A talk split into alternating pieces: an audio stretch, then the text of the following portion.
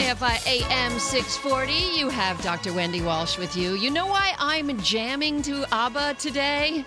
Because I just got back from Stockholm, where I went to the ABBA Museum. I'm here with uh, everybody here at KFI Joey, my producer, Josh in the booth. We're all dancing to ABBA today. It is just the happiest music. My 14 year old daughter said to me, Mom, you know what Sweden gave to everybody? They gave us IKEA, they gave us H&M, and they gave us ABBA. And I said, "Yes, they did, honey." And she said, "ABBA just brought happiness to the whole world, didn't they?" it really is some happy music. We got home and had to watch Mamma Mia. Hey, Joey. So when I was at in Stockholm, I went to the ABBA Museum where you get to make a video where you're performing as the fifth member of ABBA with holograms. And can you put that video up on our KFI page? Yeah. You, Yes. You, So- you can send it to me. Yep. All right. So if you would like to see Dr. Wendy Walsh on stage with holograms of ABBA dancing to Dancing Queen, uh, I don't even know which song it was. It might have been Dancing Queen. Go to KFIAM640.com, keyword Dr. Wendy, and I will make a fool of myself and you can all see. But it was fun. It was all for good fun. So you probably didn't notice that I was away because of the magic of radio. Joey and I pre taped a couple shows for you. But my oldest daughter is studying abroad this semester in Stockholm. And so I went to visit her. But of course, she didn't want to spend her whole spring break in Stockholm because she's there the whole semester. So then she wanted to go to Budapest. I knew very little about Budapest and Hungary and just looked it up and saw that, oh, they just get in big baths together. There's lots of baths in Budapest and uh, lots of castle touring and lots of walking, which is good. So we did both Budapest and Hungary. And here are the two things I want to tell you. And if you know me, you know I have a PhD in clinical psychology and I am obsessed with the science of human attachment, but also with human behavior in general. And I always look for the intersection between culture and biology because, you know, we come into this world with this biological predisposition to have certain kinds of personality and behave in certain ways. And now, of course, we have a lot of identical twin studies where sadly twins were separated at birth and adopted by different families. So we try to study what part of them is culture, what was learned, and what part is genetic. So when I travel, I'm always fascinated with culture. And can I say one thing? We all need to pack up and move to Sweden right now. okay, besides the weather that wasn't, you know, it's cold, all right, but they dress for it and the clothes are great. I will say this, they are almost a perfect culture right now. They they have human quality of life figured out. I did not see one homeless person. I did not see one obese person. The public transportation was clean and new and no graffiti. Did you know, even on the local streetcars around town, you just get on and there's an actual human on each car in a lovely uniform who comes up and asks for your card. And yeah, because they employ everybody. Wait, wait, wait, wait, like a, an old school train conductor, like who Kind walks of. down the aisle. He walks down the aisle and there's one on each car. He doesn't go from car to car. There's one on each car, and they and they chat because they're regular neighbors who take the same route every day, and they chit chat. And uh, it was also kind of ethnically diverse. I was expecting to see wall to wall blonde and blue eyed people. Did you know in Sweden their indigenous people are blonde and blue eyed? That's bizarre. That's actually, wow. okay. But it makes sense because race is all about the weather. Yeah. It's whatever our whatever weather conditions our ancestors encountered changed their physiology, their biology to make them deal with that weather. Obviously, the hotter the climate, the more you're going to need to protect your skin with melanin. And the darker the climate, the more north, the more you need to open up the eyes with light colors like blue to let more light in, right? It's just basic common sense. Um, so, what else did I love about Sweden? They are a cash free culture. There's no money in Sweden. You use a credit card or a debit card for virtually everything, and you just tap it. It's like the fastest thing. It's amazing. Um, I said to my daughter, Well, what about the people who don't have jobs, don't have bank accounts, don't have debit cards, credit cards? And she said, Oh, everybody's paid something by the Swedish government. Even college students who go to school for free get a small stipend as a living expense. Uh, obviously, the elderly get paid things. I spent, I had a lunch one day with a friend of mine here in LA. She's from Sweden. I had lunch with her brother, who's a criminal defense attorney there. And he met us for lunch and he was trying a trial in the morning, a murder trial, a 19 year old who'd committed murder. And I thought, oh my gosh, how terrible. And I said, is he facing life in prison? Is the jury out? And he goes, well, we don't really have a jury system here. We have a panel of three judges. And because my client, I had him psychologically tested and found out that he's on the autism spectrum, he will never see jail. He will be, um, he will spend time in a mental health facility. He will be rehabilitated.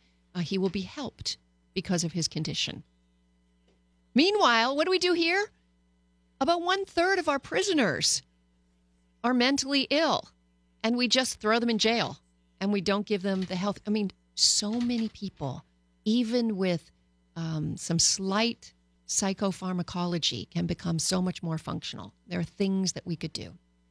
Anyway, I found the people to be lovely. Everyone seemed pretty happy, although they're a bit reserved. But once you open them up, they're really, the Swedes are just happy people. Here's a fascinating thing about Swedish culture. So we talk about, oh, you know, our violent media in America. That's what's making us so violent, right? No, no, no. I believe that aggression is natural and normal for the human species. And we had to kill or be killed plenty of times by wild animals or to eat a meal in our anthropological past. And so, as we become a more peaceful people, that aggression has to go somewhere. And I believe it goes into our media. And so, Swedes have some of the most violent media, violent crime fiction. Where do you think uh, the girl with the what tattoo? Dragon tattoo? The girl with the dragon tattoo came from.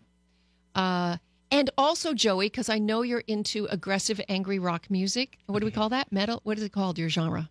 Yeah, you could. Yeah, uh, heavy metal. Sure. Heavy metal? Yeah. Swedes, big time. Oh God. Oh, Yeah. oh, oh, yeah. wow. Yeah. That that I do know. That's like the mecca for for for extreme metal. I would say. Yep. Mhm. So extremely angry music. So what happens is they go about life in this peaceful way, and then they go put on some headsets or sit in a theater or get deep into a crime novel, and all of a sudden they're in the deep trenches of primal human being life. and it's just a form of entertainment. So we left Sweden and we went over to Budapest, Hungary. I did not know a lot about Hungary before I went. Um, to bring you up to speed, I did some research, and uh, they have a very far right wing leader at the moment. In fact, they have a big election on April 8th. Oh, today is their big election. No, they, they vote on Sundays. That's a novel idea. Maybe we should do that when people aren't working. And um, he has been closing the borders to immigration. There are billboards everywhere that show lines of immigrants and huge stop signs. Uh, he apparently has made, uh, taken the, I call it the 501c3 status, the uh, tax deductible ability of all religions away, except for Christianity. So he's not endorsing religious plurality. Um, I don't know. Madeleine Albright's new book apparently says this is the beginning of a fascist resi- regime. Um, the people there, we're not warm. We're not happy. And they're set up for tourism, and we were in the touristy places, so you would think they'd want to be welcoming to people who are handing them money. But I did not find any warmth in the Hungarian people. And believe me, I'm a friendly, chatty person, and I f- smile a lot, and I try to warm up people, and I just couldn't get it. Now, again, let's think about culture and its impact on personality.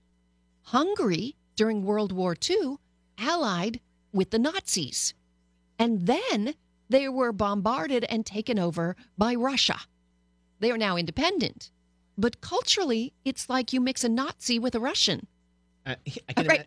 so, so are they just a very like stern people? Yeah, they, they just couldn't get them to warm up, and they seemed a little grumpy, just grumpy. Okay. And like for instance, I was in a beautiful fine dining restaurant Uh-huh. one night.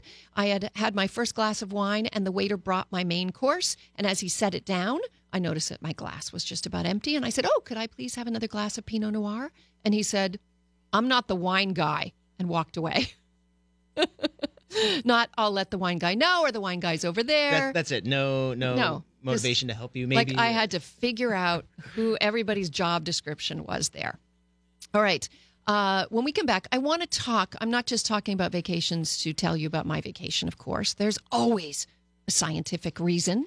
I want to talk about the state of the American vacation and why we don't take enough vacations and why vacations are good for our mental and our physical health. That's all when we come back. You are listening to the Dr. Wendy Walsh Show on KFI AM 640. You can follow me everywhere online. The handle is at Dr. Wendy Walsh, Twitter, Facebook, Instagram. I'll be right back. Larry Perel has the news. What is love? Baby, don't hurt me. Don't hurt me no more. Baby, KFI AM 640. You are listening to Dr. Wendy Walsh. I like to talk. Of course, I like to talk. I do radio. I like to talk about the science of how we relate with each other and human behavior. And I'm always interested in the intersection between biology and culture. So, as I mentioned, I just got back from a trip to Sweden and Budapest, and I just I love being in other cultures, and I know it makes me feel good. I want to pause and do a tiny little uh, side railroad train about an Airbnb experience I had, just to let you know. So, in America, you know, we're all service oriented. But we have these startup disruptor websites like Uber and Airbnb, and where people rent out their apartments or their houses or their rooms, and and you're like, I don't think they really. It's just an app. I don't think you can actually get a human, and I don't think you ever really be backed up with customer service. Well, believe it or not, a couple hours before my flight was to leave for Stockholm, my host in Stockholm inexplicably canceled. And how I found out is I got a call from a real human at Airbnb who apologized and spent an hour trying to find me another place. But it was four in the morning their time. None of the hosts were awake to approve. So they said, listen, just go get a hotel and we'll reimburse you. So I'm thinking, yeah, right. I call, and here's another side railroad chain if you want to tip a consumer tip. I call American Express Platinum. Listen, that card is only, for, it's not a commercial here. It's only $450 a year is the fee on it. I say only because you use it one time, one of their special uh, benefits, and you've paid it off. So I called their fine hotels and resorts department. And of course, they get me a five star hotel in Sweden, then upgrades us to a suite, um, free breakfast every day, plus a $100 resort credit that we use for dinner. So we check out, and I got this bill for like 2300 bucks. And the Airbnb person had said, just take a picture of it with your with your iPhone and just upload it into the app. And I'm like, yeah, right. I'll ever see this money and they'll cut it down. I'm not joking. Within an hour, they had PayPal'd all that money into my account, reimbursing me for my stay, as well as a refund from the apartment that I had booked originally.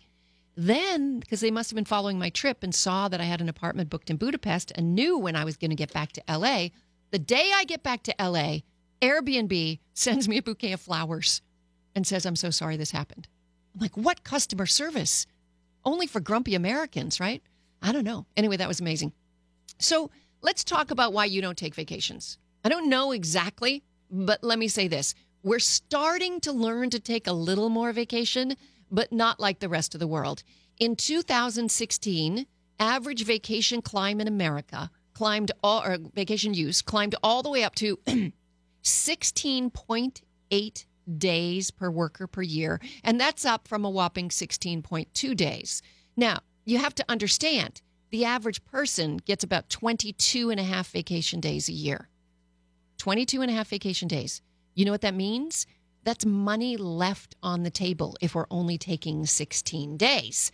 Um, it, that's uh, 662 million vacation days were left on the table and not used in America. So I'm going to tell you right now that you need to use your vacation. And here's why.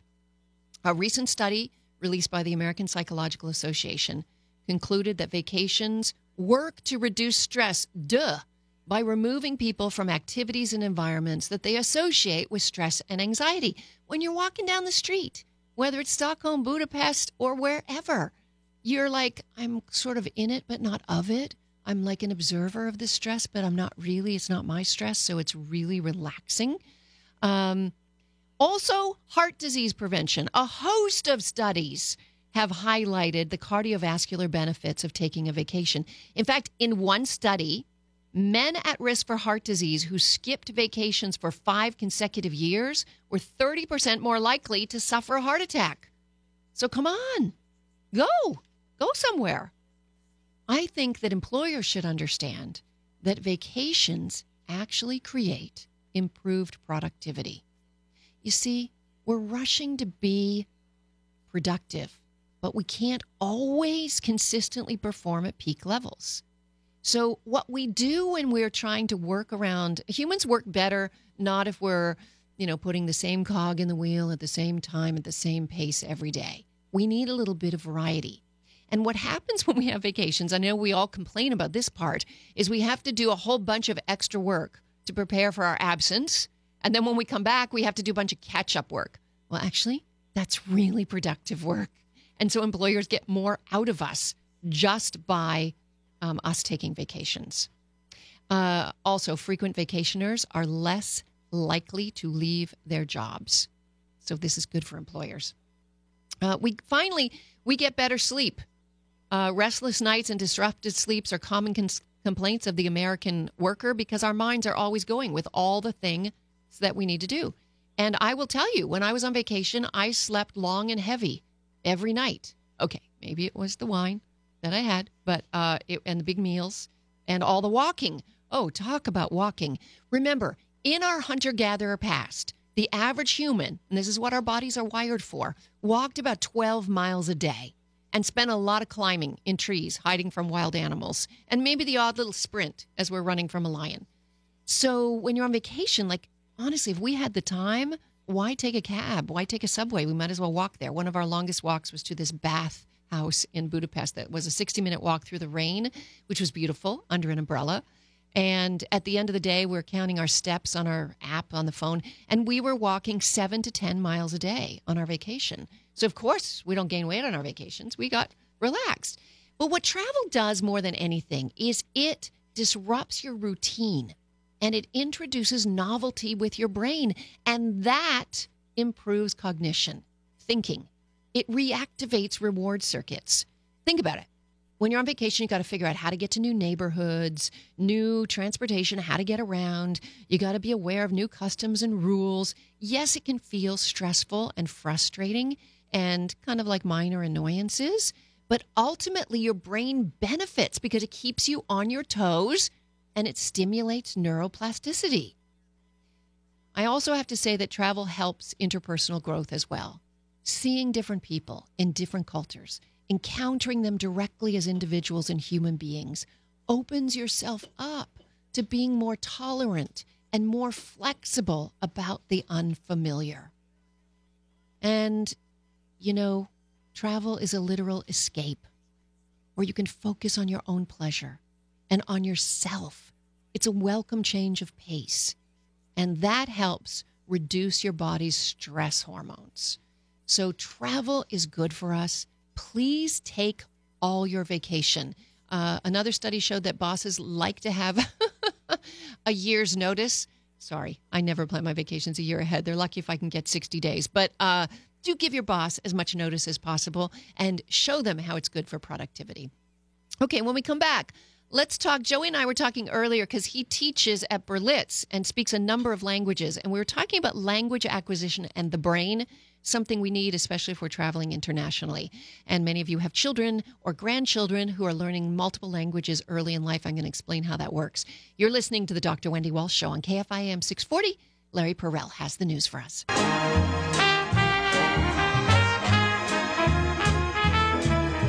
Quiero que me expliques por favor lo quien cierra la palabra amor. KFI AM 640. Dr. Wendy Walsh here. That Nat King Cole, he sounds good in any language, doesn't he?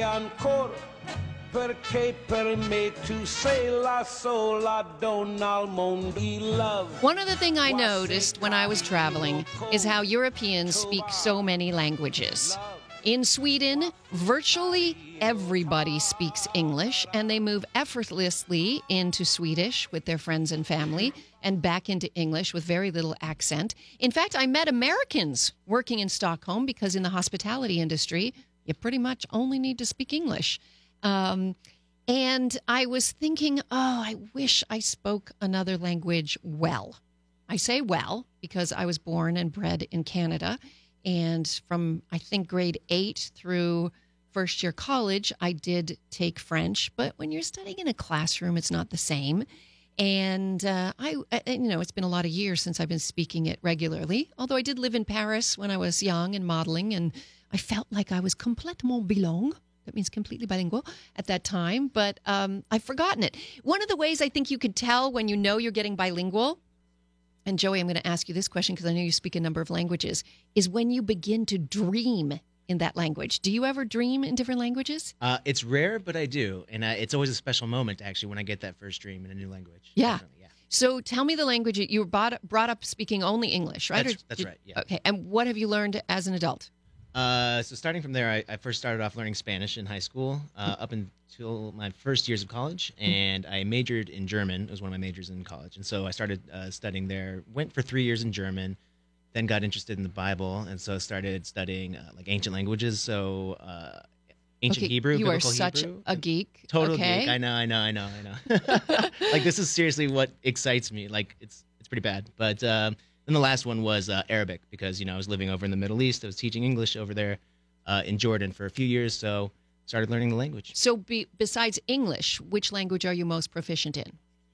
Uh, Arabic, and, and that's not saying a lot to be honest with. you. That's the best language I'm at, but I'm I'm just wow. And you teach now at Berlitz that's right. Yeah. English Mhm, to, to English learners. Yes, uh, it's all ESL. So. So, you learned most of this uh, besides high school um, once your brain was fairly formed. Yeah. And the research out there is pretty clear that the best time to acquire languages, however, that's why you're such an anomaly and it's so amazing, is when you're young, the preschool years. In fact, when we, my kids and I moved to Italy when my littlest was uh, almost three, and she went to a little preschool there called Canadian Island Preschool that was all in English because in Italy, the Italian parents know that if their kid grows up to only speak Italian, they're going to be pretty limited. I think the Swedes believe the same thing too, obviously, because everyone speaks.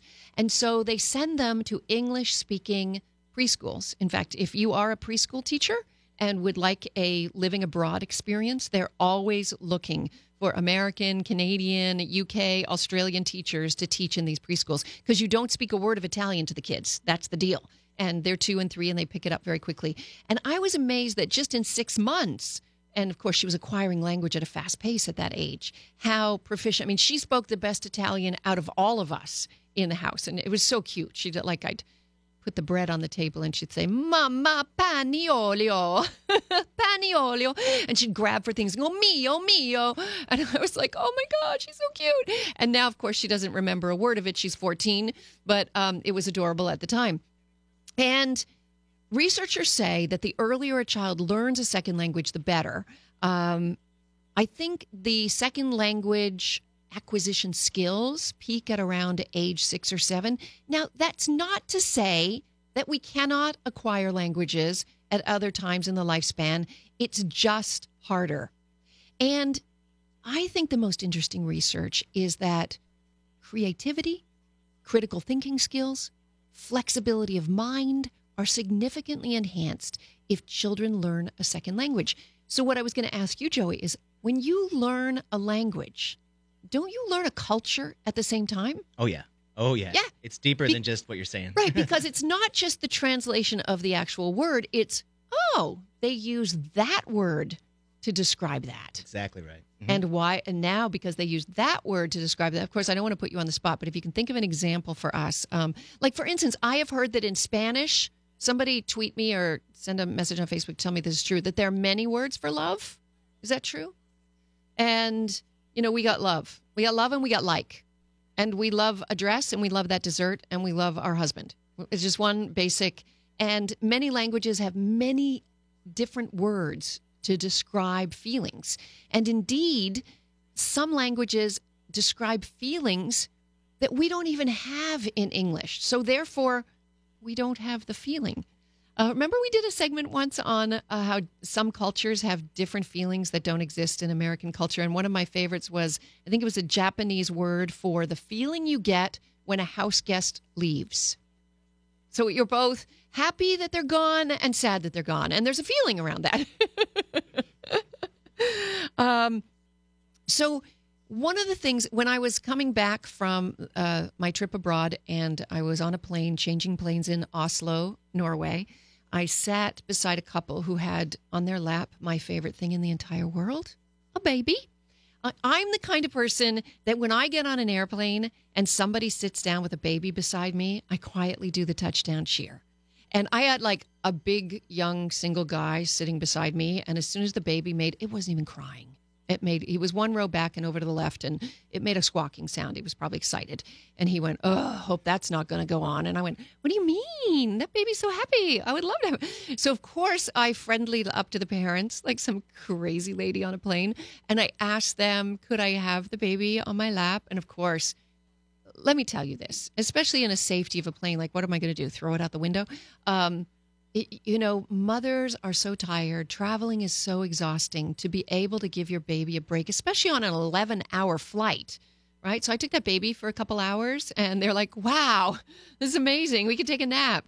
And I played with the baby. Now, the baby was uh, nine months old. I teach developmental psychology at Cal State Channel Islands. So I will tell you right now that by the age of about nine or 10 months, most babies understand most language.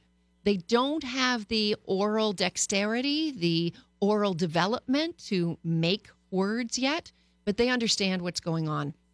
That's why one of the ways to help your baby um, have less stress and anxiety is to always tell them what you're going to do to them before you do something to their body. Imagine if you're walking around in the land of giants, right?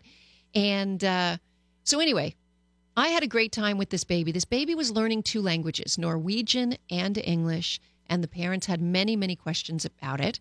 And I was assuring them that, you know, they might mix up words sometimes, it might take them a little longer, but um, bilingual children who learn a second language at an early age just literally become native and both. So, Joey, what do we have for us? I've been using this app on my phone called Duolingo. I've heard of it. Yeah. It's a pretty good one because I've been trying to bring my French back. I've only tested out on this app 37% proficiency. Okay. Okay. Hey, don't don't beat yourself up. That's not bad for a Ce long n'est time. pas no bon. practice, you know. Ce n'est pas bon. Je veux expliquer perfect. Wow. Uh, hey, wait. that's not. You could have fooled me. Um, and there's another one called Earworms. Earworms. Yeah, that's right. that you told me about that I love because they teach language with a music bed. Yeah. Because music also helps you learn, right? The music beats, ba- beats Yes. behind it. Josh, can you play a little sample of earworms for us? Do we have one there? Can you tell me how to get to? Pouvez-vous me dire comment aller à Can you tell me how to go to? Pouvez-vous me dire comment aller à To get to and to go to? Aller. Ah, aller. Allez. Oh, Aller. you sound so happy. Aller. Can you? Pouvez-vous Okay, so they sound like they're Can you? They sound like they're flirting. And I don't know, the music to me sounded too busy in the background, but I guess if you're It's- listening to it over and over, Yeah, that's the thing. You know, it's certainly it's not for everyone. It's a new you know method of, of teaching, um, but through repetition and through the kind of musical bites or whatever, they kind of help imprint it more into your brain. I know when my children were little, I taught them my cell phone number when they were two years old to the Barney song. So they could sing it. 310 da, da, da, da, da, da, da, da, da, da. And they would uh, say there's exactly uh, what, how many, uh, 10, 10 beats in that. So they knew my cell phone number. All right, enough about language. I also traveled with my trying to separate from me 19 year old daughter. Let's talk about mother daughter relationships. How close is too close? You're listening to KFI AM 640. This is the Dr. Wendy Walsh Show. Larry Perel has the news. Oh, help me, please, doctor. I'm damaged. KFI AM 640. You have Dr. Wendy Walsh with you. Oh, ladies, our relationships with our mother or our relationships with our daughters, they are so different than the kinds of relationships that dads and sons have. Dads and sons, I don't know what it is. it's like parallel play, parallel loving. They whether it's they're homophobic or whatever, they start their separation fairly early. They're staring at a ball game together. They're working on an, a car together. They're learning business together, but they're not intertwined in each other's hearts like women are. So, mothers and daughters can be very close. I have two daughters. I know their thoughts. We are very close. But as a mother, I know that in order to do my job well, or if I've done my job well, I work myself out of a job. And the last thing I want is for my daughter to feel that she's responsible for my emotional welfare.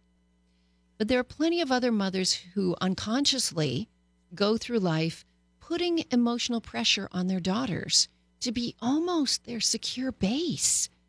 I have heard from plenty a millennial girl that their mom calls every single day, sometimes two or three times a day. And the the daughters often feel guilty. They put off calling their mom. Um, they but they feel suffocated and they feel resentful, but they love their mom too. So it's a weird situation to be in. Listen, if you're a mom, your daughter just wants some space in her life. She wants it without your emotional clinging. And why are you clinging? Well, you know, as a psychologist, I'll say that sometimes a mother's over involvement could come from something as extreme as a full blown personality disorder or differing cultural expectations. Maybe they came from a culture where mothers and daughters were supposed to be intertwined. I mean, um, but usually it's run of the mill attachment stuff. Maybe the mom is divorced, single mom syndrome, and she hasn't successfully recoupled. And so she uses her daughter as an emotional lifeline. Or other times, she's emotionally checked out of her relationship with her husband. And so she uses her daughter for emotional support. I do want to interject here that this happens plenty of times with mothers and sons, specifically single mothers, only child sons. Oh my goodness. It's I've actually had conversations with some of my single mom friends who have one son who's gone off to college and their feelings of loss and they're like you don't understand. It's better than a husband because you don't they listen to you and they do what you tell them. And you're just so close. And i mean i was having a i was at pilates the other day. I love to do Lagree pilates. My whole body's stiff today because i did it yesterday and i hadn't done it for two weeks with all the travel so every inch of me hurts. But anyway there was a mom there and she was quick to show me pictures on I said, How's your son doing? And she was quick to show me pictures on Instagram of him with his sexy new young girlfriend and going, Look at this. Look what they're posting. Look at this. But I know she was showing it to me because it was distressing to her because he was separating from her. So it does happen with sons as well. But the mother daughter thing um, can be particularly close and it can hurt daughters because if a mom has her own issues and she's clinging, the daughter is forced to take on the role of good daughter. She's actually trapped inside an unhealthy place, taking on her mother's needs instead of doing healthy separation. Now, I'm quite clear that my oldest daughter was doing healthy separation when we were on our trip to Europe. Not only did she organize the whole thing, so it was quite a relief for me to not have to like make a reservation, look at a train map, get directions. I just followed along behind with the credit card. And um but she also didn't even walk beside me and her little sister. She was always like 10 yards ahead and we were always just trying to follow her in the crowd and she kept turning around like, "Hurry up. Why are you going so slow?" But you know, this was her physically saying, "I'm on my own now. I can lead. I can do it my way." One of the reasons why it's really important for moms and daughters to have a healthy separation is so that a daughter can move on to create a healthy romantic relationship for herself. When she leaves home, when she makes a healthy separation, it's going to involve some grieving time from mom and dad. Ideally, she's going to transfer those feelings of love um, to her primary connection. Now, it might be a close friend, might be a girlfriend, might be a boyfriend, but she creates a new emotional, secure base. This is healthy. This is necessary. And it's mom's job to take care of herself in her own way. Her job is to let her daughter grow up and leave. And it's it's like this necessary developmental task. And what mom's got to do is find a way to heal her own wounds. um, find a way either to get another love relationship, to make sure she has a uh, a wonderful social circle around her. Find other ways to meet her eno- emotional needs. Um, now, it is possible. Sometimes, if you're just too intertwined, you need to actually take a break from each other. And I am not against taking a break. And it is possible to reestablish closeness after a period of healthy separation. But you have to have that period of healthy separation. And when you come back together, you're going to have a new relationship with new kinds of boundaries. Don't expect your daughter, when she's in her 20s, to tell you every deep, dark secret of her life. She needs to have some secrets, she needs to have some sense of self. This is part of growing up.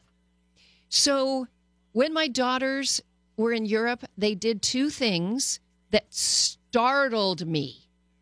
It was so much like something I did at the same age that I realized that they are carrying genetic memory. When we come back, let's talk about genetic memory. You're listening to the Dr. Wendy Walsh Show on KFI AM 640. Doctor, doctor, give me the news. I got a bad case of loving you. KFI AM 640. You have Dr. Wendy Walsh with you. And uh, we're talking about genetic memory. Someone told me they used this idea in a video game, Joey.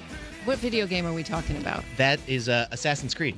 Oh, yes. Some, I sound like I'm the demo for that. Assassin's Creed. Uh huh. Sweet mom out there killing on the side. Apparently, if I lived in Sweden, all my aggression would go into my video, but now my aggression can go into uh, what? Blogging and screaming on the radio. Um, so here's my theory when we come into the world, we are given a genetic payload of personality. And that may include our whether we're an extrovert, an introvert, an introvert personality type. It may include uh, whether we get angry quickly or we're more even keeled. It may include whether we have a full blown personality disorder or suffer from mental illness. But a lot of that has a genetic piece. However, I believe that in our DNA comes all the experiences of our ancestors. And we are but a link in the chain, a very important link. You can be a weak link and you can be a strong link. And the strong link carries the journey of their ancestors on their backs and propels it into the future. And this belief that I have gives my life meaning. I've done a lot of research into my an- anthropological past, or my most recent ancestral past, is what I mean. And um, I know the hardship. And when I read about the hardship of particular people from my family or from a certain era, from a certain part of the world, I feel it in my bones, right? But there's also this idea that our own children are injected with a piece of us that just goes on to play out in developmental intervals at the time that it's meant to explode. I, for instance, my, I don't know if every girl goes through this, but when I was in first year of college, I had a weird, mild obsession with drag queens, and I used to go to a lot of drag shows. I was obsessed with it. I never mentioned this to my kids. It's not something I thought of. By the way, when I was a freshman, I loved to find drag shows. This is long before RuPaul's Drag Race, long before it was a big business. And now my daughter had become obsessed with drag queens, usually as a senior in high school. And she's like, hey, mom, you want to go to Hamburger Mary brunch with us? We'll go see drag queens? And I'm like, hell yeah. You didn't even know I was into that. Right. And I think it was like in her genes. I don't know. So when we were in Europe recently, and I want to pause and do a little side railroad train to tell you that do not tweet me and email me and post mean things online and saying that I am elitist and I travel posh. I have been traveling international with my kids even when I was a poor single mother living in a studio apartment. You don't have to have money to travel internationally. There are so many budget airlines, especially out of Europe. We flew to Iceland on Wow, Wow, for like 300 bucks. We flew to uh, our uh, Norwegian Airlines to Sweden for like six hundred bucks. Wait, that's from here, from the Yes. States? So three hundred dollars to Iceland for. Oh yeah, Wow has a crazy my flight. It was like 340 or something my lordy. each. Okay. Yeah, we ended up taking five kids. It was so cheap. I know. Uh, and also, when we were in Budapest, it was so inexpensive. You could go out for a dinner for three of us with alcohol, and the bill would be forty dollars. So, I you know, I, and then I stay in Airbnbs, uh, which are much more affordable than hotels. So it is possible. You just have to figure it out, figure out the ways. The other thing is, I put my own house up on Airbnb whenever I travel so that it covers the cost of my trip. So every vacation I take these days is free because I open up my house on Airbnb, which is great. So I just want to throw that in. All right, go back to genetic memory. So we're in Stockholm and uh, or Budapest, Budapest, and um, I had a Western cop out and went to an Intercontinental Hotel for a facial. I needed a break, okay, from all those climbing castles, and so my daughters went shopping. My 14 year old comes back, eighth grade, and she says, "Mom, look at the dress I bought. It's so 70s, and 70s are so in." And she takes this dress out of the bag. It's what you would call an overall style dress, a mini dress, and it is green wide whale corduroy. And I look at the dress and nearly faint because it is the exact dress, green wild, wide whale um, corduroy, that I had for my eighth grade dance. I know. I wore it to a dance. Well, hey, it wasn't jeans. It was a step up from jeans, okay? Um, and I'm like, wow, she's the same age, the same grade. She bought the same dress at the same time. Like, did something fire in her neurotransmitters at that time and say, this is the thing I want? Then just this week, my older daughter's spring break went on and on. So we left her in Budapest and she went on to Geneva, staying in Airbnbs, and then Paris by herself. But you know, college kids and millennials, they find friends online and they go have lunch with friends. So anyway, she calls me from Paris yesterday and I go, What are you doing? And she said, Oh, I'm sitting in this beautiful little park that I found and my friends are off shopping. I'm going to meet them later, but I just keep wanting to sit in this park because it's so beautiful. It's so quaint and I love it. And you know how big Paris is. You know how many parks they have. You know how many gardens they have. And I say, Oh, really? Which park? And she goes, Oh, Les Jardins de Luxembourg. And it was like my heart stopped. That was my favorite park to go jogging in in 1980 when I was 18 and lived in Paris. The same park. She's sitting in the same place, however many years later. I'm like, does her brain, does her neurochemistry know I've never mentioned this park? Right? And I am a big believer in something called intergenerational psychology that we inherit the anxieties, the fears, and the tastes from our ancestors. And in this case, it's the direct ancestor, mom. But I think it even goes way back. In fact, Joey, you were you learned were you converted to Judaism late in life? You were like 24? Uh, yeah, I was uh, about 24, 25. Yeah, when uh, the and actual. wait, what religion were you raised in? I was born and raised uh, Catholic. Roman Catholic. Oh, you had an Italian dad. Yeah, Right. right. So Catholic. Uh-huh. And why this fascination with Judaism, do you think, Uh, originally? I mean, I could give you all kinds of reasons, um, but originally it's just that I kind of fell out of uh, bel believing in uh, some of the teachings that I was coming across in, in Christianity, Catholicism. Thought it was kind of contradictory toward uh, maybe uh, you know some of the other biblical uh, concepts and everything. And so, just over time, I was trying to find my own way, and it it didn't at that time involve Jesus or anything like that. And so. Uh, I had no reason to doubt any of the stories in, in, in the Old Testament, and so yeah, I just kind of went down the road to uh, so Judaism. you did the courses. Yeah. You did everything but the to- to what's it called? everything. The mikvah? No, what is the falling in the water called? Th- yeah, that, that's That- yeah, yeah. That you uh, that's going in the mikvah. That's right. So it's Like a ritual immersion. Exactly right, Right. Yeah. So So later, years later, Yeah. you did a genetic test, Yes. 23 and me. yes. What were you surprised to find out? All right. So initially, I was surprised to find out. Well, first of all, you thought you were. I thought I was fifty percent Chinese, fifty percent Italian. Uh, you know, from my Chinese mother and my Italian father. But and I don't actually see either of those in you, but okay, you look like a regular California white guy, but okay. You, look, you look normal. You don't look like either of those weird things. No.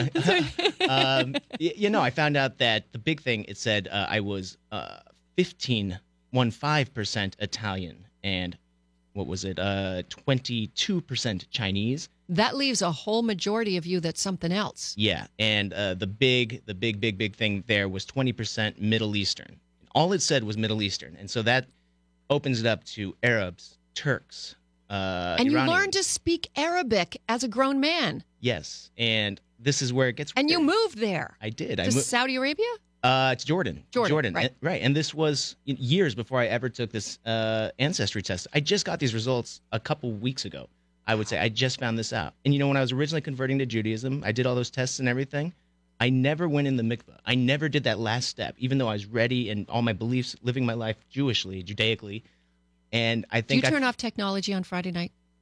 I, I, my uh, my Shabbat, my Sabbath is biblical, so it's a little bit different than what most modern Jews. Uh, So it would be good for your brain just to say there's lots of research on taking a tech detox. And Oh, I'm really great, yeah. jealous of my Orthodox Jewish friends who do unplug for 24 hours. That's a great thing. Too. It's good Sure, for us. yeah. Okay, so you didn't do the mikvah, but Yeah. what what did you learn in 23andMe? Well, because I got my most recent results, and it turns out that my ancestry is actually Jewish. My genetic ancestry is already Jewish, Sephardic Jewish, which is the sort of Middle Eastern brown skinned Jews. So this whole time, now I understand why I never did that final step to convert to Judaism. I never had to. It was already inside me. And as hokey as it sounds, I'm talking on a scientific genetic level. Yeah, you are Jewish. Yeah, and so that it answered that question for me now, you know, and I feel reinvigorated in life. Actually, I feel really When we know who we are, I mean, I think we know on an unconscious level, but when we are given concrete science Mhm. that makes us go, ah, I knew that. now it feels right. it's yes, It's yes. like when people come to therapy, back when I was practicing in a clinical practice, part of my job, I felt, was to simply give them words to describe their feelings. They would come in and tell me their stories and what was going on, and I'd say, ah, you felt ashamed when they said that. Or you felt angry because they were leaving you out and you felt abandoned. And they're like, yeah, yeah, that's what it is, right? And so when you give something a name, it takes away often the dangerous power of it or the pain associated with it. And I am so fascinated by intergenerational psychology. In another show, we should talk about my theories on why we have the Black Lives Matter movement now, why we have the Me Too movement now. I really believe that we have gone through generations of struggling immigrants or slaves brought across, and it is only this generation who is healing enough to be angry about it all. And now they have, and they have the strength to have the voice.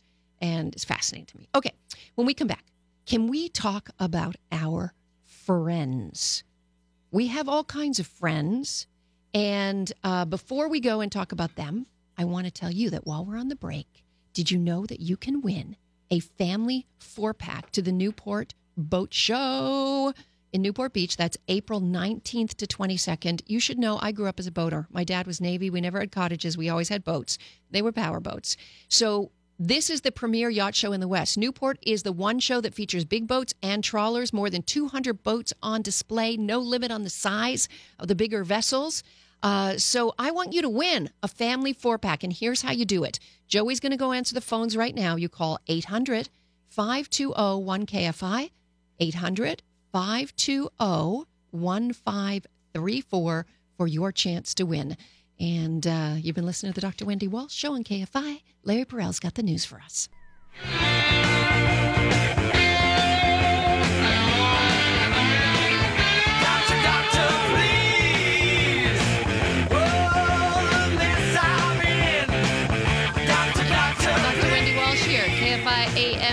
40. For some reason, my headset just gave out. And it's a nice iHeart Radio. There it goes. I got it. All righty.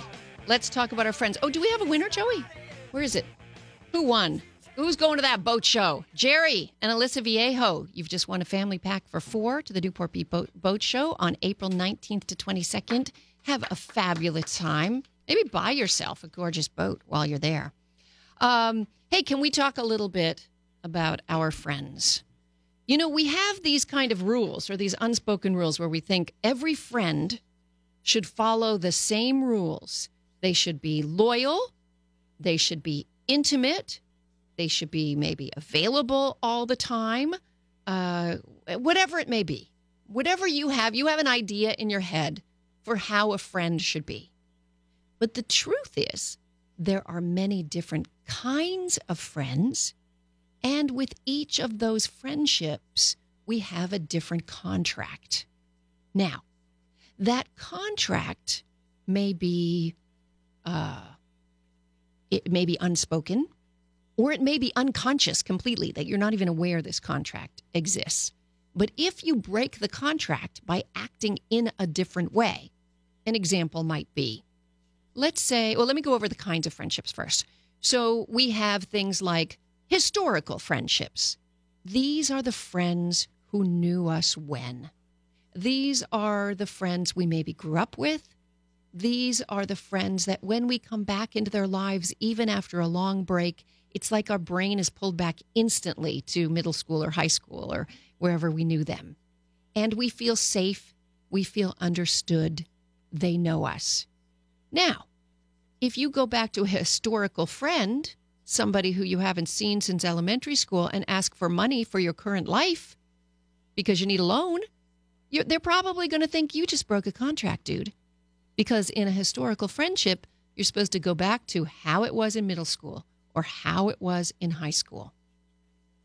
Now, we also have, but historical friends are important, by the way, and we keep in touch with them on Facebook and we see them once in a while, maybe at Christmas when you go home. Um, we also have what I call stage of life friends. And these are friends who are very valuable and even very intimate during a particular stage of life where you needed that social support. These may be college friends who you did late night, all night study sessions with, who you pulled all night partying with, who you lived with in dorm rooms. These college friends, you have a certain fraternity or sorority with them, even if you didn't join a fraternity or sorority, a certain kind of closeness with them for the rest of your life because of this stage. But when you leave and get into the workforce and you go to different parts of the country or you have different careers, you don't necessarily spend a lot of time with them, but you will never forget them. I actually had a roommate when I was in my I think early 30s, and we were roommates for four years. Four years. There were jokes about us whether we were going to get married or not. Um, and she was just a good girlfriend, and she was a great roommate. And now it is many years later, and we still always call each other or send a card for each other's birthdays. And of recent years, we've been trying to get together and celebrate each other's birthdays because this stage of life we haven't forgotten. In fact, my daughter said to me the other day, "Oh, I hear you're." It seems like you're mentioning Sylvia more often lately, or you're seeing Sylvia more often because I got a birthday coming up and I want to get her involved in it. And I said, Yeah, it's interesting. Like we went through a couple decades where we didn't see each other that much, but that those four years were so important. Then we have what I call intimate friends. If you're lucky enough to count on one hand the friends who you are truly authentic with, truly deeply honest with, that will that will have your back, that will drive you to the airport, that will show up at an emergency room. You are a rich person if you have these kind of intimate friends. And indeed, we need these kind of intimate friends for our health. The other thing that friends are is we have different kinds of friends, don't we? Friends are actually our friend circle. They're all pieces of us. They not only enliven a piece of our personality, but indeed they reflect, we are attracted to them because they are like us in a certain way. I don't know if you've ever had the experience where you've held a birthday dinner and you invited like your 10 closest friends and coworkers. And a lot of them might not even know each other. And they sit around a table together and you have that feeling where you feel whole, where you feel complete. Because psychologically, all the pieces of you are together. And that's what it feels like. So, in our primary relationship, when we break up from a friendship, it does feel like a part of us dies. That's why breakups are so painful because it's an identity crisis, not just identity, how we present ourselves in the world, but a part of us dies. Now, as I said, every kind of friendship has a contract, and it's unspoken, it's often un- unconscious in some way. So let's say you had a common interest friend And this might be a friend that you uh, just go to yoga with, or you, uh, you know, a carpool mom that you drive the kids to school. And the extent of your conversation is really just this shared task, this shared common interest together. If you suddenly opened up and became very intimate and said something that you would only say to your closest bestie, that person, if they're not ready to turn that friendship into an intimate friendship, might get pretty cold. All right. When we come back, let's talk about friends with benefits. And when I mean benefits, I don't just mean sexual benefits, I mean friends with health benefits, how friendship is good for our health. You're listening to the Dr. Wendy Walsh Show on KFI AM 640. Larry Perel has the news.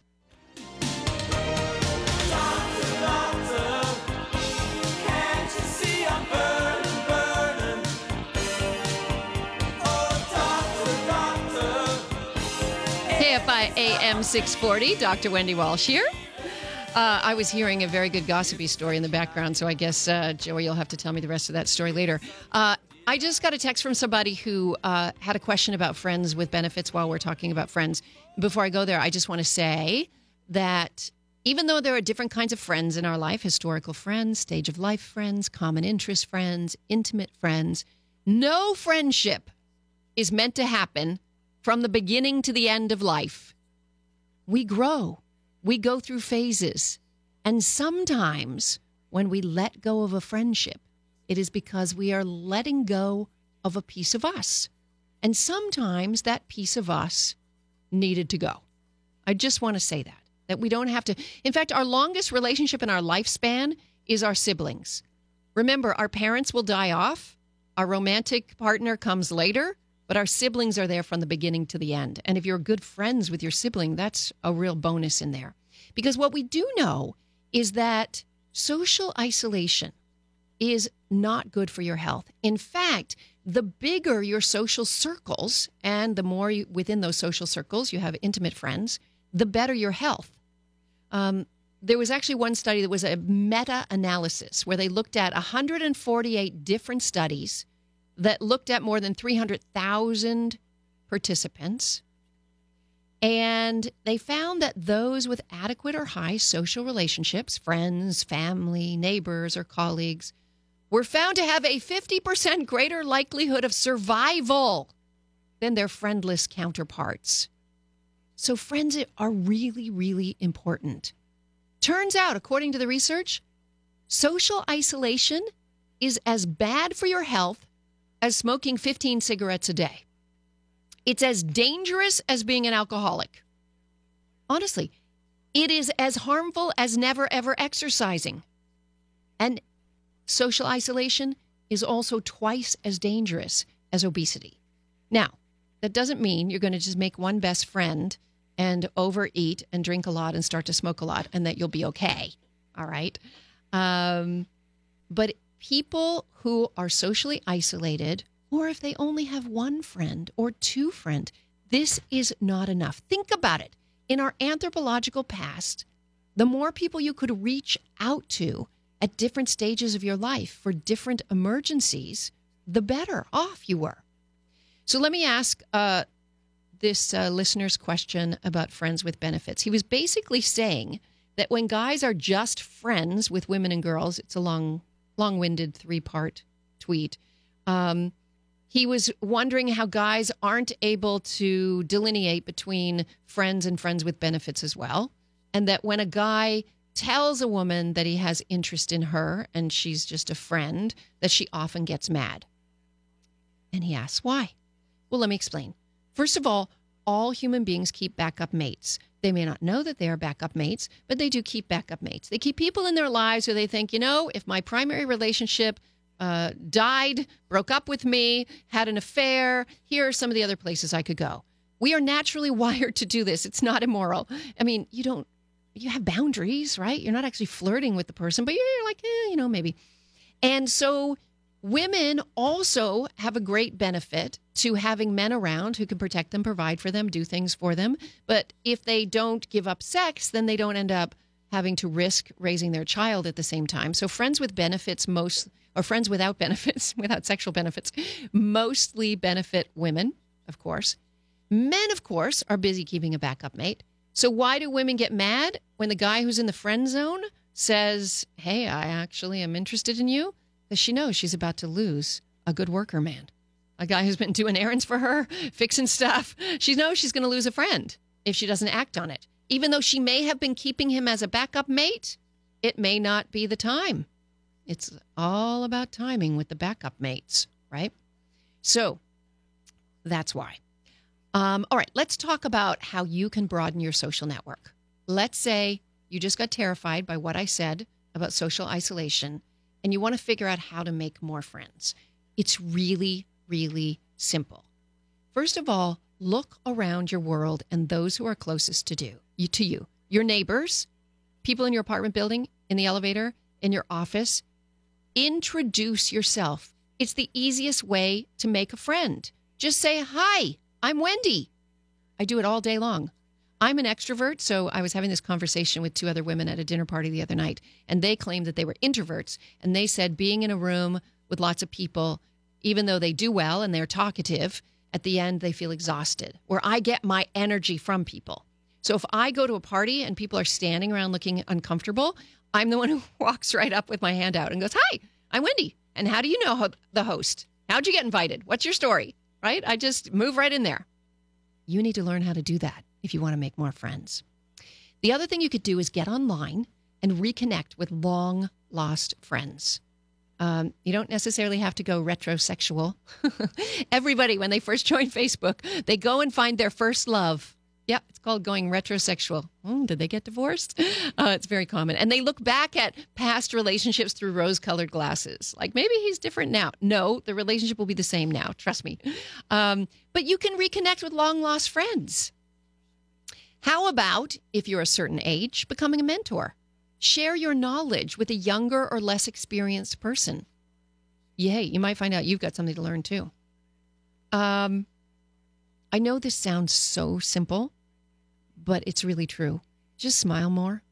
You will meet more people if you just don't have a resting bee face on all the time. Just smile when you see people. I, you know, I just traveled internationally. There's no better passport to show everybody than a smile when you're in a foreign country. When you walk into a restaurant, when you see new people, just smile. That's why I was saying I found the people in Budapest to be kind of unhappy because I gave them my best smile and I wasn't getting smiles back.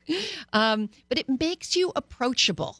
And if the person you're smiling at, even if you're an introvert, is an extrovert, it will give them a clue that they should talk to you.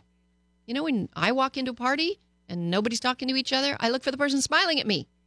I mean, you don't have to do a big old wide Cheshire cat creepy smile, but just smile. You'll be amazed. Um, I always think the best place to meet people is through doing volunteer work because you meet kind, generous people who are like minded. The best, you know, back after the 1992 riots, which I covered as a news reporter at UPN, um, I actually helped with a group of friends create a inner a camp for kids in the inner city from government housing projects in Watts. And we were all volunteer driven, and it was all young people, and we rode buses and took the kids to the museum and the beach and whatever. And everybody got to know each other through this volunteerism. And many of them are dear friends today because of it. Also, I want to end with a very important thing pick up the phone, stop texting. Honestly, the other day, a friend who I hadn't talked to in about 10 years, but you know how we're always sort of in each other's peripheral vision because of social media? I mean, he follows me, I follow him, but we haven't actually been in the same city or talked to each other in 10 years. He started texting me about something he saw in the news, and my cell phone number has been the same for 100 years. So he was texting me, and I was driving, so I couldn't text back. So I just hit call. And he's like, wow, you pick up the phone. I'm like, of course. And first of all, I'm in LA. We talk on the phone, we drive.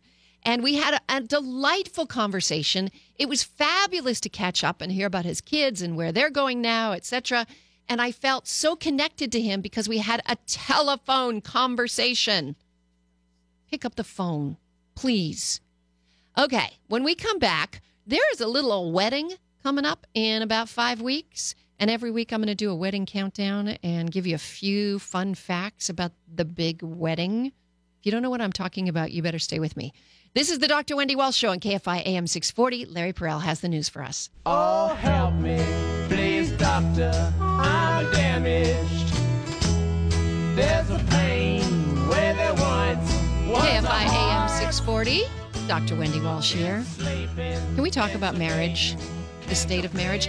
I was listening to Joey. Can you try to get social anthropologist Helen Fisher on the show sometime? I just love her. She's Match.com's chief science officer, and she has been studying human mating for her entire life. And I was listening to a podcast the other day with her as a guest, and she said, and I quote this I was so happy that she's quoting the same statistics I am, so I knew that I was correct, accurate, um, that in the year 1900, if you got married and you professed to stay married until death do us part, the average length of that marriage was about 12 years. If you got married in 1990 and you professed to stay married until death do us part, the average length of that marriage was about 12 years. Point being, we used to die from death. Now we die from divorce, which is a different kind of death. Long story. So we are wired to be serial monogamous, or we have the widest range of human sexual behavior of anybody. And marriage tends to be a largely social institution, a good one for raising children. We don't have Sweden here and their 18 month fully paid parental leave that could be taken by the man or the woman. In fact, in Sweden, they legislate fatherhood because 18 months are not allowed to be taken in totality by the mother. At least three months must be taken by the other partner. Presumably, could be a guy. So you see guys like wearing babies everywhere, out with toddlers because they're on their paternity leave. So um, we re, right now in this country, marriage is one of the best institutions that we have for raising kids because we don't have the social benefits, the social supports to help single parents. So marriage is still alive and well. Although, did you know for the first time in history, there are actually more unmarried adults than married adults in America? Amazing, huh? There are more single people because all those were serial monogamous. I know Monique Marvez, when I quote unquote analyzed her in my drive by makeshift therapy session, which I think is online on my KFI page, uh, she called herself a serial monogamist. Helen Fisher calls herself a, a serial pair bonder. I like that, serial pair bonder. Um, and I think I would fall into that category. My longest relationship has only been nine years. It was eh, okay, nine years. But uh, anyway, people are still getting married. They walk up to the altar, and I think they think marriage has gotten bigger, more spectacular. People put more money into weddings than they ever had before. And I think they think that if they invest a lot financially and publicly, invite a whole lot of people. Wait, in 1950, the average age of meeting until altar was six months, the average time span between meeting somebody and getting married was six months. I don't even believe you really know somebody until about 18 months into it. Take some time to show your real self. So, but that wedding in 1950 was usually in mom's living room with a few close friends and family and some tea sandwiches afterwards. Today, oh, they spend $100,000 or more at big hotels. I don't know if you've ever spent the weekend at Terranea, but it is like the 405 of brides there crashing into each other. There are so many weddings that resort down in Palos Verdes does uh, every weekend. It seems to be the place for weddings right now. I myself have been to many weddings there. I know the ballroom. Like, which ballroom is it in? Oh, yeah, I know my way. Been there. Plenty of weddings. Um, so there is a big wedding happening across the pond, a royal wedding in about five weeks. It's happening on Saturday, May 19th. And America is particularly interested in this wedding because Prince Henry is marrying an American. Harry. Did I say Henry? Well, his actual real name is Henry. You're right. It's You're right. Prince Henry Charles Albert David of Wales, Oh yeah. also known as Prince Harry. so, hey, I'm calling him by his real name, Prince Henry. Prince Henry Charles Albert David of Wales, also known as Prince Harry, is marrying a girl by the name of Rachel Meghan Markle, also known as Meghan Markle, an American actress best known for playing Rachel Zane. Her real first name is her character in the long running legal intrigue drama Suits. I assume she's quit her job to marry the prince. They met because they were set up by a personal friend on a blind date. And after having like one dinner, he invited her to go camping in Botswana. And they lived in a tent for five nights. Yeah. Mm hmm. Uh, okay, so here's what you need to know Saturday, May 19th, I may very well get up for it. On Pacific time, it is at 4 a.m. Pacific. 4 a.m. Pacific. Um, Joey, we're going to have to find out between now and May 19th who's going to air it and where we can find it, although it'll always be on the internet, I'm sure. but um, what's interesting, every week I'm going to give you a few facts about this upcoming marriage. And I think the most interesting thing for Americans is not only that it is an internationality marriage, an American and a Brit, the first time in a royal marriage, or not first time, first time in a long time. Uh, it's also an interracial marriage because Meghan Markle is biracial from Los Angeles, and sh- her mom is African American, her dad is white, her mom's a yoga teacher. You know, there are a lot of interracial marriages today. It's not a big deal.